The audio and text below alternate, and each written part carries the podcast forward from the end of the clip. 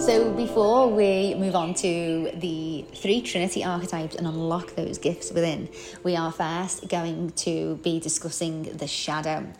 So, the shadow is known in psychology as a part of the subconscious mind.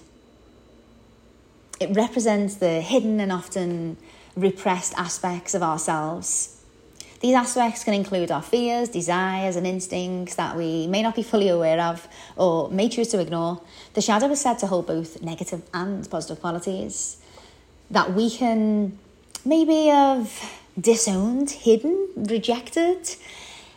Exploring and integrating the shadow can lead to personal growth and a more holistic understanding of ourselves. It can improve our self awareness, our personal growth, it can bring emotional balance improve our relationships, creative expression, and our spiritual growth. And if we look at the shadow, for instance, in relationships, uh, if we don't know our own shadow, we can project our shadow onto somebody else. So it's really important to have awareness of our own shadow and know when those shadow aspects of ourselves are showing up.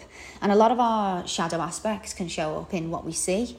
So everything that we see is a reflection of ourselves and it's looking and finding what do I actually see and what does that say about me? And we can look into the shadow uh, deeply as we can explore the pendulum swings as to maybe we look at somebody and we could say oh this person has no boundaries. Okay so if we know that that's not us then what is the opposite? So it's always finding the opposite to find the reflections. So the opposite of that would be that maybe we have too many boundaries and we just we don't let anybody in.